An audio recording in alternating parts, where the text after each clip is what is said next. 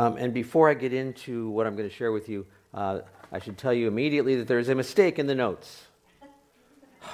As soon as the last one came off and I started folding them, I saw it in the very first line, right after the title. If you would just draw an arrow between the parenthesed words, they're in the wrong place. You, you can probably all see that now really clearly, right? Yeah. I stuck those in at the at the last moment in my notes to clarify what I was saying, and I I clearly did not do that, all right? Clearly did not. All right, so just make that switch there. The uh, um, spiritual and worldly, just swap those two, and you'll you'll have it right. So we're in a series about covenant, and today I want to make covenant really practical for us in some ways, but it's going to be a little while before I get to the, the covenant part, so I'm going to kind of, what I'm doing is I'm setting up what I want to share with you, all right? Does that make sense? So we're going to pray, and then we're going to dive in here. Father, we are asking right now that as we consider what you would speak to us, that you would, by your Spirit, open our hearts, open our minds to the things that you want to bring forth, and we trust you. Holy Spirit, have your way in us that we might walk more fully in the things that you want us to, and that we might see more and more with your eyes the way that you want us to. And we trust you to do that because you're faithful. Amen. Amen. So in our culture uh, overall, we tend to divide things between sacred and secular, things that are spiritual and things that are worldly. And when we distinguish between those, what we generally mean is by sacred, we're talking about the things that, that we might say are related to God, things that are holy. And we would we would say, we would at least think that those things are more important. Those are the, the more significant kind of things. Secular, on the other hand, we would refer to as just like the normal things of life. They don't really have a lot necessarily connection to God, if you will. We see those as less important and less significant. And please understand, I'm not saying that what I'm telling you right here is true. I'm saying this is how many people think in our culture, and we may even have a dimension of this in us. So to keep going in what I was saying, um, so to kind of flesh that out, we would see, say, church leaders as spiritual, but business people, no. We, we would say that, that prayer is sacred, but work is not. You with me? Um, the physical realm oftentimes we think of as bad, but the, the, the spiritual heavenly realm is good. Uh, a man named Jeremy Shepherd, he wrote this. In the introduction to worldview course at Dallas Baptist University, students are asked to interview someone using James Sire's seven basic worldview questions. For example, what is ultimately uh, ultimate reality? What is the meaning of human history? I was surprised that during both of my required interviews, the person that I had chosen asked me, is it okay if I answer with my faith? In other words, the interviewee was really saying, can I use my faith, which is over there, to answer your question, which is over here? That seems crazy to me. I mean, if, if faith is going to impact your answer, why are you even asking if you should use it? It should be part of who we are. But that idea that, that our lives are separated into those sacred and secular categories is widespread. And this isn't, this isn't a new idea. It actually has its roots in Gnosticism. Now, I remember when Pastor Nick used to talk about Gnosticism, and I would always try to reach back and remember what that meant. So I'm just going to explain it real simply. Basically, um, the Gnostics believed that Jesus did not come as a human being. He was only a spiritual being because, from their perspective, anything physical was bad. So anything of matter was bad, all right? And so if he came as a human being, then he would have been bad. So he couldn't have done that. Does that, does that make sense? Now, I will admit that the, the sacred-secular divide is not exactly the same as Gnosticism, and yet they have similar roots. They would both say that the, the spiritual is higher, it's more important than the physical. The Apostle John addressed that Gnostic heresy in his second letter, Second John, verse seven, for many deceivers have gone out into the world, those who do not confess the coming of Jesus Christ in the flesh. Such a one is a deceiver and the Antichrist. A dece- I mean, he's being pretty strong here, a deceiver and the Antichrist, because he recognizes that Jesus clearly did come. That whole idea of separating secular and sacred, that the physical is bad, is clearly not true from what John is saying here. So for us today, the place that, in Christianity, I guess in general, the place that we would see this, this separation most would be in employment. See, we see secular employment as just kind of, that's what we do. It's a it's a nice thing where we can earn some money to get on re- with real life. We we might have the opportunity to share our faith there, but that's that's probably the only real redeeming value for, for having an actual job. Now, we might say that there are some some employment situations that have some intrinsic value. Things like teaching or medicine, for example, all right? But for the most part, we don't think that most actual labor, actual work is really all that important. But a lot of Christians would say that what the what the real ideal would be, would be full-time ministry. Full-time vocational ministry, that would be the thing, because then you get to use your abilities, you get to use your time, your energies, pouring into the kingdom of God in a real way, that a way that secular employment wouldn't uh, afford, if you will. So there's lots of, of Christians who dream of becoming a full-time Christian worker. They would even say that anything less than that is really not all, it's kind of second rate, all right? And I, I will say that it's a noble calling to be in full-time ministry, which is why a lot of um, Christians esteem Christian workers. Um, a lot of times that they have sacrificed, all, especially if you've been on the mission field, sacrificed a lot. That, that's a good thing. They're making a difference. But if that's our, our, our thinking, that, that's our, our backdrop, all right, th- think about this. I'm not, again, I'm not saying this is right or wrong, what I've just said. I'm just saying that's the way we think. So if that's our backdrop, if that's our mindset, then obviously secular work really doesn't count for all that much. Oh, sure, you can go and do a good job and, and do, do the best that you can, but it re- doesn't really count. It's kind of a means to an end. And a lot of Christians, everything that I've just articulated right there, would say, yeah, that's right, that, that's, that's good, that's the way it is. But my question is, is that really right? Is that really the way it is? See, that, that idea of splitting life into sacred and secular, is it doesn't appear in God's story of creation. In fact, God starts off doing actual work in creating the universe. He was the designer, the builder, the, the gardener, everything. And, and, but but he doesn't even stop there, because after that, he takes the, the seemingly crazy step of involving human beings in working with him as his co-laborers, if you will. If you remember, he, he commissioned Adam and Eve to be the caretakers of this new creation. That that that doesn't sound like a second-rate calling to me. Uh, think about this. Do you suppose that when God gave that role to Adam and Eve, that Adam could have thought, oh, God, really? I, I was kind of hoping for something more spiritual. I mean, yeah, we're laughing because it's so crazy, and yet so often we take that same mindset into different arenas in our lives.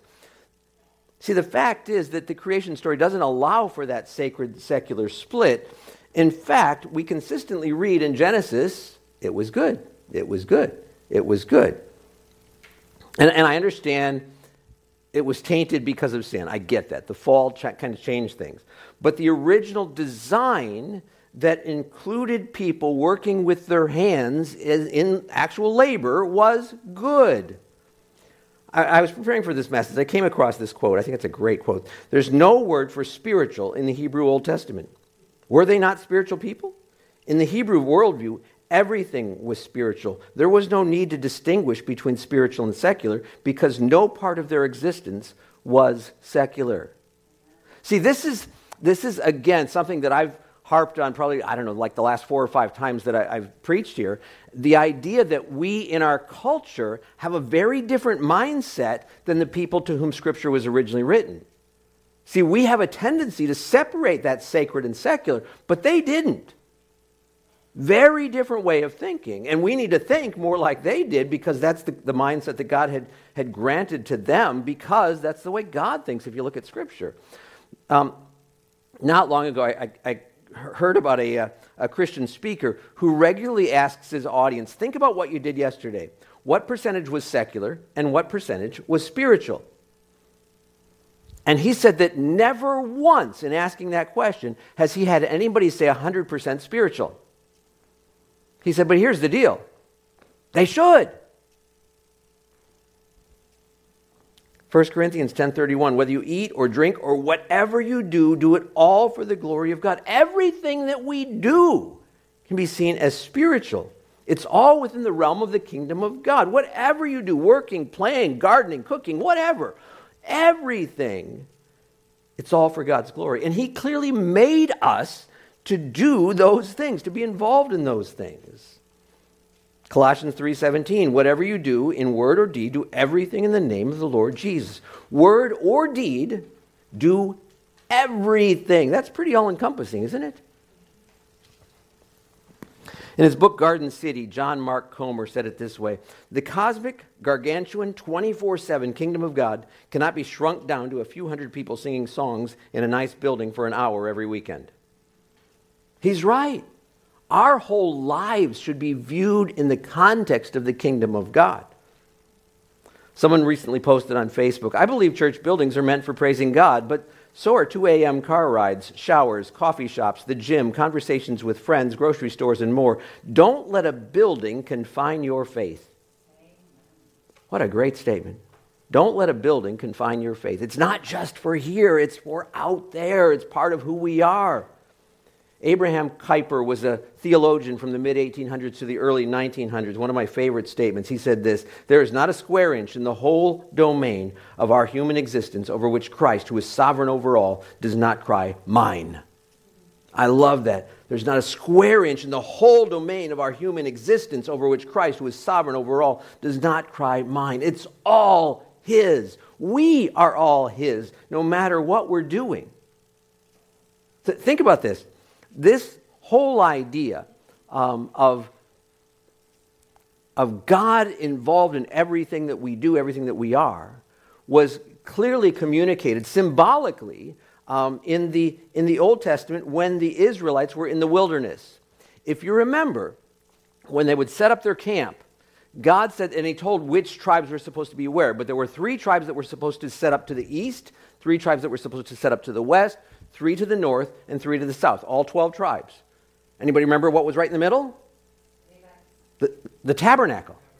The, the, the presence of God, if you will. That's where God chose to dwell. And, and what he's showing them is that right at the center of everything they do, no matter what they're involved in, whether it's taking care of livestock or cooking or nursing their babies or swapping manna recipes or getting married or transacting business or whatever, that right in the middle of that, there is God. And that's how we should think, that he's there with us in all that we do. He was symbolically showing them that he's there. He's with them. You know, maybe the, I think, maybe the best illustration of this idea is try to imagine um, time before the fall. You know, Adam and Eve were not... Adam and Eve were not sitting around playing harps. They were cultivating plants. They, they cooked meals. They ate. They talked. They made love. They went for walks. They, they slept. All of that before the fall. And it was good. Are you with me? So to suggest that certain things and... and And because of the fall, I'm going to say certain legitimate activities, all right? Because obviously, because of sin, there are things that, that we shouldn't be involved in. But to say that certain legitimate activities are beneath God's best is simply wrong. To say that, that those legitimate act, activities, that, that some are holy and some are not, I think it misses the heart and intent of God totally. I heard a, a college student a while back say, I believe God is calling me to business. I love that, because that is every bit from the heart of God, a calling as somebody who goes into full-time vocational ministry. And God's going to be with him in all that he does in that position.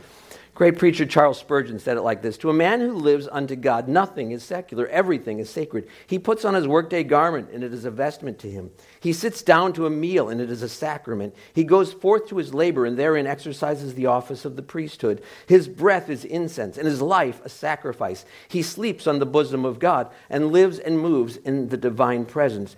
To draw a hard and fast line and say, this is sacred and this is secular, is, to my mind, diametrically opposed to the teaching of Christ and the spirit of the gospel. And he's right. If Christ is in us and the Holy Spirit is leading and guiding us, how can anything we do be unspiritual? Let, let me hit this from a, a slightly different angle. I heard Chuck Swindoll recently say, I've never seen uh, I've never seen wealth make anyone more generous. And so what he's saying is that if, if you're not a generous person, then having money isn't going to change that, okay? So put that into the context of what we're talking about. If you see a sacred secular divide in life, then you're likely to be stingy in your life because what happens over here in the secular world is different than the sacred. It's not, it's not going to help you. Um, it's going to make it worse, actually, in that context. And, and seeing all of life Um, as being combined, as, as not having that divide, really, really changes how we make decisions, how we do things. Has anybody ever noticed the, uh, the, the little park over in Festus out in front of Home Depot? There's a, there's a picnic table with a little pavilion over it. Do you know why that's there? The Gannon family, Dennis Gannon is now the, uh, the county commissioner, all right? His family, his father and family, Um, owned all of that land, you know, the the the, the Home Depot and the Schnucks and the Hoods and Wal, uh, uh, the, the White Castle and Panera and on down that side, down to the Y M C A. All of that was theirs, and when they decided to develop it, they, because they're Christians, they didn't want any seedy businesses coming in there. And so there is a law in Festus that there cannot be any adult shops, let's put it that way, um, within a certain distance of a park. So they built this park, donated it to the city of Festus, so there can't be anything over there that would go against Christian values. See, they were they were practically living out their Christian life by making that happen there. I think that's that's that's powerful. They were extending the kingdom of God, and I think in, in some ways keeping the darkness at bay by doing that. Are you with me? Uh, I'm, I think I shared a while back, some of you would remember Roy Libby. He used to uh, be at the Christian Outreach School of Ministries, was here for a while. Uh, Roy was an engineer at Kodak, and uh, this was in the heyday of Kodak, when Kodak was just like coming up with all kinds of stuff. Anybody remember actual film and cameras? Uh, um It was it was a, a huge thing, and my son is saying no, he doesn't remember film and camera. Thanks, David. We'll talk later. Um, uh, but he was a Christian, and lots of other engineers there at Kodak were Christians. And when they would run into a problem, they would get together and pray. And Roy said that every single time, God gave them the answer. I think that's amazing. But here's the, here's the deal. Think about this. Did God really care about technological breakthroughs at Kodak? I think yes. Because his people were there extending his kingdom into that setting and that environment. They didn't see a difference between sacred and secular. They were believers in Christ, and they were living it out right then and there. It's not just what happens here in this building that counts, not just what we might call ministry, if you will. Try a different angle. Think for a minute about people in the Bible who we would call kind of high-profile people, all right, not just the ones that, you know, if I say the name, you'd go, who was that? Um, high-profile people who were not in ministry per se. So think about um, people like Joseph and Daniel and Esther to start off with. All of them were in what we would call politics today. That's a role that we don't often associate with, with God's people, right? And, and those three were in high-level roles in places where they, as Jewish people, were definitely in the minority. And so there they were. Um, they struggled with what does it mean in this setting for us to, to live out our faith in a place where it seems like, if I can say it this way, where lesser gods are reigning. And they did it. And there are people in our culture today who are in public office who struggle with the same thing. You know, I can't help but wonder if we if we didn't have that sacred secular divide. If we, you know, there's people that that the the, the guy from Dallas Baptist University asked the questions. Can, is it okay to use my faith? If we didn't think like that, of course it's okay to use. If we thought that we were all together, all one, sacred and secular, it doesn't make any difference. There is no divide. Wouldn't that automatically have to change our culture? Amen. If we're doing all that we do to the glory of God.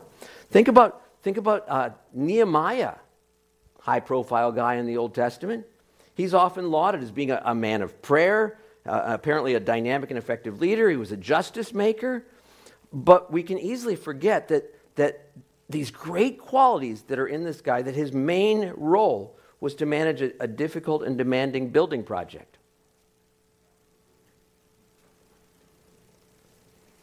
Yes, he's a spiritual man, but his job is he's the project manager for rebuilding Jerusalem.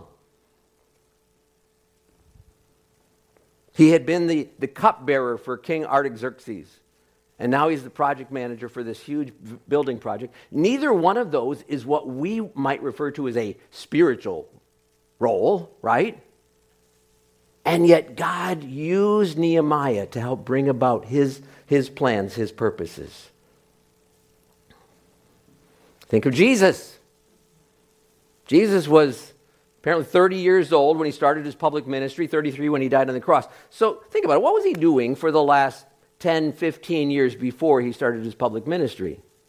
Scripture says he was a carpenter. Actually, there's some question today about whether that carpenter is actually the right word. Um, apparently, more modern understanding says that he was a builder. Either way, he built with wood, he built with something, he built with he built stuff, all right? Jesus, the, the Holy Son of God, didn't put aside the idea of working with his hands. He willingly jumped in there. He didn't have that sacred secular divide in his mind. Think about this. What if, what if the whole, here, here is, is God incarnate, come to earth. What if God the Father had caused Jesus to speak fluently at one year of age and perform miracles? I mean, the evangelism possibilities right there are endless, right? But he didn't. Instead, Jesus just grew up and grew into his Father's business. And he clearly had no, in his mind, no taking apart, no dichotomy of sacred and secular. I mean, th- think about this. If there really is supposed to be that sacred-secular divide, wouldn't that be clearly depicted in the life of the Holy Son of God? But it's not. It's clearly not. John Calvin challenged all believers to work, to perform, to develop, to progress, to change, to choose, to be active, and to overcome until the day of their death or the return of their Lord. To work, to perform, to develop, to, to use what God has given you. Go after it here in this world. Colossians three twenty-three and following, whatever you do, work heartily as for the Lord and not for men, knowing that from the Lord you will receive your inheritance as your reward. You are serving the Lord Christ. You are serving the Lord Christ. And it's in the context of work. So he's saying you're serving the Lord con- uh, the Lord Christ in your work. That's what it says. That's what it's, he's saying here. Colossians one ten, the, the Message translation, fascinating. It says this, we pray that you'll live well for the Master, making him proud of you as you work hard in his orchard. As you learn more and more of how God works, you will learn how to do your work. As you learn more and more how God works, you will learn to do your work. What a great statement. When we recognize that work is not just some, some secular idea, but something that God created and something that God is involved in, it changes everything. Somebody said all of what we do needs to be connected with who we are in Christ. That's true because in Christ we are holy. We are set apart. No matter the activity, we're his. I mean, think about it. The Apostle Paul, he didn't seem embarrassed or try to hide the idea that he was a tent maker. Acts chapter twenty, Paul is talking to the Ephesian elders. He's on his journey back to Jerusalem. They've stopped at, ah, uh, boy, Miletus? Is that the, where it's at? I don't, can't remember. Um, but the Ephesian elders have come there. He's talking to them. And uh, beginning in verse thirty-three, Paul is saying, I coveted no one's silver or gold or apparel. You yourselves that know that these hands, and I can just see Paul, these hands have ministered to my necessities and to those who are with me. In all things I have shown you that by working hard in this way, we must help the weak and remember the words of the Lord Jesus, how he himself said it is more blessed to give than to receive. Paul is saying that he worked hard in making tents to p- supply for his own needs as well as for the needs of others, which shouldn't surprise us at all because earlier in the book of Acts, that's what we see. We see believers supplying for others out of their own resources, and Paul is, that's exactly what Paul is saying. He said, through his tent making, he's been working, supplying for his own needs, supplying for the needs of others, but that ability to supply for his own needs and the needs of others came through work. He was using his hands, he was doing things, you know, he had some abilities, some, some, some, uh, uh, a knack for, for being able to do this kind of thing, and so he did it. And it was what supplied for his needs. Now, he wasn't against taking money for his preaching ministry and, and helping out in that way. That was that was fine. Um, but Paul didn't different didn't differentiate there. He's saying, I'm I'm doing what I need to do. I'm I'm helping to supply it. You know, think about what he said there in that, that Acts twenty passage. He's really saying, I've been an example for you. He's saying, you guys, this is what I want you to do. I want you to work. I want you to work hard to supply for your needs and for the needs of others. That's how the kingdom of God is supposed to work. And keep in mind that it was Paul who said, whatever we do, whatever you do, do it all for the glory of God. He clearly had no distinction in his mind between his, his preaching and his tent making.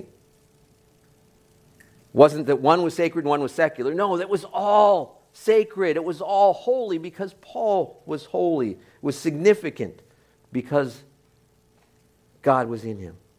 The Lord was with him. So the great reformer Martin Luther, who introduced, actually reintroduced the idea of the priesthood of all believers. It was Luther that said that all believers had what he referred to as a priestly calling in whatever role they undertake. Luther, understand, was not a fan of what the Roman Catholic priesthood had become at that point, but he also understood that the, the sacred-secular divide was a false narrative. It was not the way it was supposed to be. Quote that's often attributed to Luther might not be his. It says this, the maid who sweeps her kitchen is doing the will of God just as much as the monk who prays, not because she may sing a Christian hymn as she sweeps, but because God loves clean floors. The Christian shoemaker does his Christian duty not by putting little crosses on the shoes, but by making good shoes because God is interested in good craftsmanship. All work that is morally acceptable has value and has significance. No matter what our culture, you know, our culture, our society has this tendency to say, oh, this job is really important and this one maybe not so much. Um, God doesn't see the same way that we do. And if it's a legitimate occupation, in God's sight, it's all the same. It doesn't make any difference. It's all holy because we're holy. See, in part, this having this dichotomy of sacred and secular, it's because we have the wrong understanding of the kingdom of God.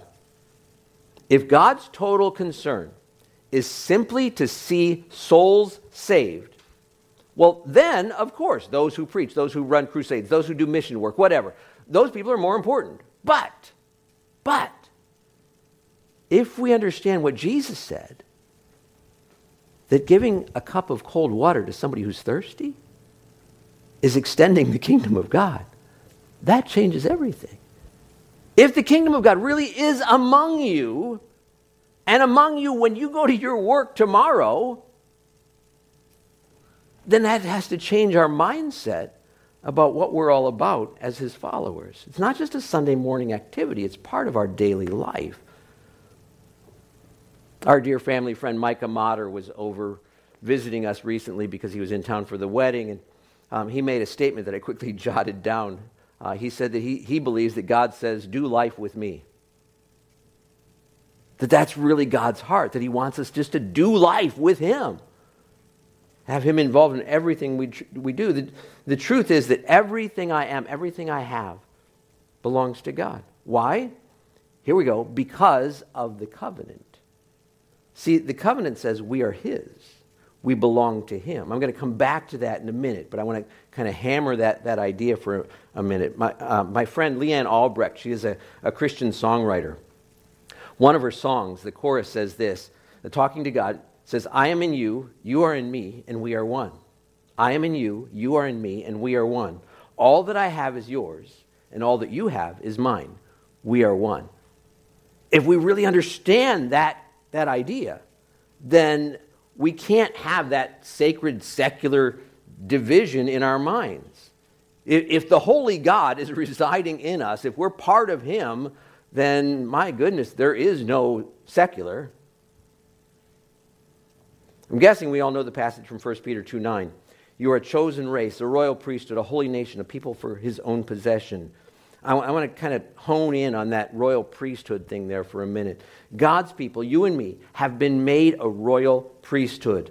A priest is one who stands before God, stands between God and the people. In the in the Bible, the idea of, of, of priest was, was he brings this one down and this one up to, to cause them to, to meet together. So if we're a priesthood, that's what we get to do. We're the ones who can help reconcile people to God and, and to, to help them find him and bring his kingdom into whatever situation we're in. And this whole priesthood idea is not a one-time thing in the Bible. Revelation chapter one, very similar language. To him who loves us and has freed us from our sins by his blood and made us a kingdom, priests to his God and Father. To him be glory and dominion forever and ever. Amen. We've been made priests. Same thing in Revelation five. You, this is the, the twenty-four elders calling out. You ransomed people from God, from every tribe and language and people and nation, and you have made them a kingdom and priests to our God, and they shall reign on the earth. So, so this idea of us being priests, of us collectively being a priesthood, is not a one-time thing. It's, it's throughout the New Testament. But what we often miss is that it's actually based on an Old Testament passage. And that Old Testament passage is part of the covenant that God made with his people. Exodus nineteen, beginning in verse three, Moses went up to God. The Lord called him out of the mountain, saying, Thus you shall say to the house of Jacob and tell the people of Israel, You yourselves have seen what I did to the Egyptians and how I bore you on eagle's wings and brought you to myself.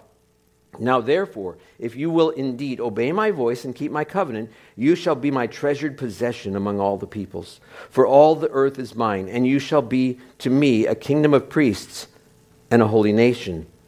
These are the words that you shall speak to the people of Israel. So, so follow me here. God originally made the covenant with Adam and Eve. Later, he extended and kind of expanded the, the covenant when he did, uh, made it with Abraham. And then still later, did the same thing with the people of Israel at Sinai. And that's where this passage from Exodus nineteen is happening. He tells them he's making them a kingdom of priests, a holy nation. In other words, he is setting them, as, them aside for himself. They're special. They're, they're dedicated to God. Now, that didn't mean that they...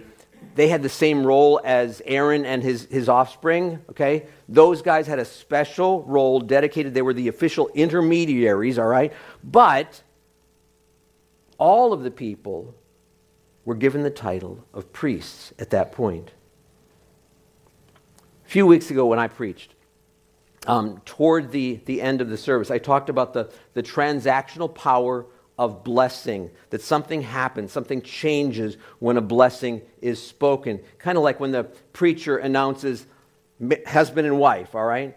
And a minute before, that wasn't true. Now all of a sudden it, it is. Um, so when God spoke the covenant to his people, that's what he was doing. He was speaking a new reality into his people. In a real sense, they would be different from that point on because they were now priests before God. They all, every single one of them, youngest to the oldest, had a role in helping one another and even others outside of their immediate Jewish context um, toward God. They were priests. And that's the role that you and I now have. We help others toward God. We, we pray for people and encourage them toward God. we also help reveal his kingdom in everything that we do. And that's regardless of our occupation. You're with me? You might be a project manager like Nehemiah. You might be a builder like Jesus. You might be a, a public official like uh, Daniel or Joseph, or any other number of possibilities. You could be a soldier, or a housewife, or a bookkeeper, or an administrator, or a teacher, or a factory worker. Keep going as long as you want to, how, however many fill in the blanks you want there. The title doesn't matter. What matters is that you realize that even in that role, you are a priest. You have been made a priest. You're not your own. You were bought with a price. You belong to God. And as such, you're his priest who helps point people toward him and bring the kingdom of God into the midst of all that you do. You can be the one who helps carry the burdens of others. You can be the one who loves people when they're at their best or at their worst. You can be the one who's ready to share the love of Christ with those who need it, which, by the way, is everybody. You can be the one who extends the kingdom of God through your work and through your life. Revelation eleven fifteen, the kingdom of the world has become the kingdom of our Lord and of his Christ. I want you to think about that verse for a minute. You know, the kingdoms and democracies and companies and corporations and neighborhoods and communities of this world are not going to become part of the kingdom of God if we have that secular sacred divide in our minds. Not going to happen. But if we see everything that we do as bringing glory to him, everything that we do is him empowering us to do it, you know what? That changes everything. Think of it this way. The, the God of the universe, the Holy One, is residing in you. How could we possibly think that anything we do is secular? Can't be. Uh-uh. Everything is sacred if God is in us, and he is in our lives. God made a covenant with his people. He would make us holy. He would make us royal priests before him, and that's what he's done. So God is interested in every area of our lives. It can all be for his glory, regardless of what it is. And that's true because of the covenant that God made with his people. We are his. He's in us. He's with us. Whatever we do is holy. Pastor Timothy Keller said it like this. All work has dignity because it reflects God's image in us, and also because the material creation which we are called to care for is good. And he's right. Let me add an addendum here now. Even though there really is no divide between sacred and secular, the way that we're empowered to do everything that we do to the glory of God is by him, right?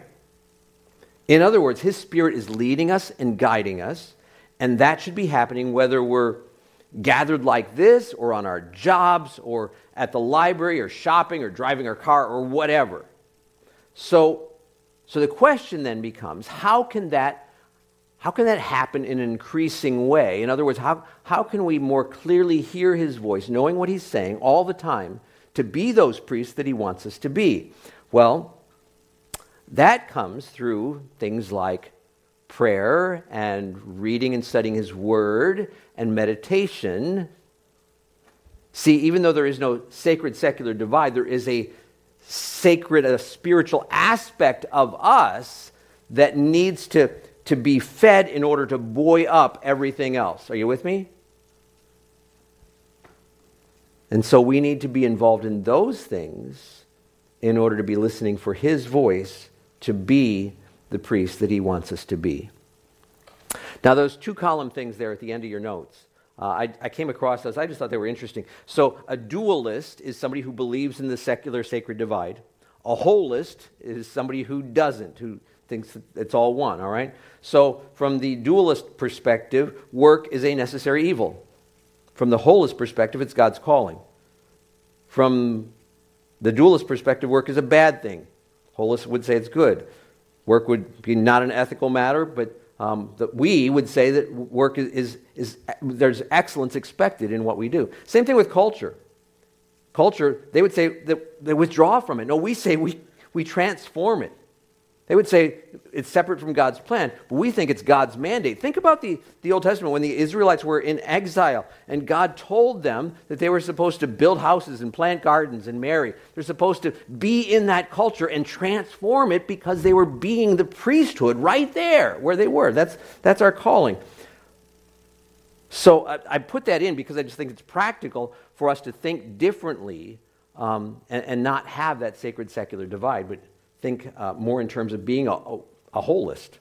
You're a priest, one who belongs to the kingdom of God and one who brings the kingdom of God into every situation that you're in because you are holy and you are his. Let's pray. Lord, we are grateful that you have, through your covenant, brought us into your family. That through the death and resurrection of the Lord Jesus Christ, you have fulfilled what you have promised and really and truly made us priests to bring you to this world, to cause your kingdom to come to bear in every situation, regardless of what that looks like, big or little, in our, in our employment, in our social interactions, all the way through. Lord, today, if we have had a wrong mindset, we're asking that you would change that in us, cause us to think biblically, to think correctly, to, to, to get rid of that divide in our minds, but instead to see our whole lives as bringing honor and glory to you, to see our whole lives as being holy unto you. And Lord, would you more and more cause us to walk into more fully that reality, that we might live in it day by day. And we trust you to do that because you are good. Amen.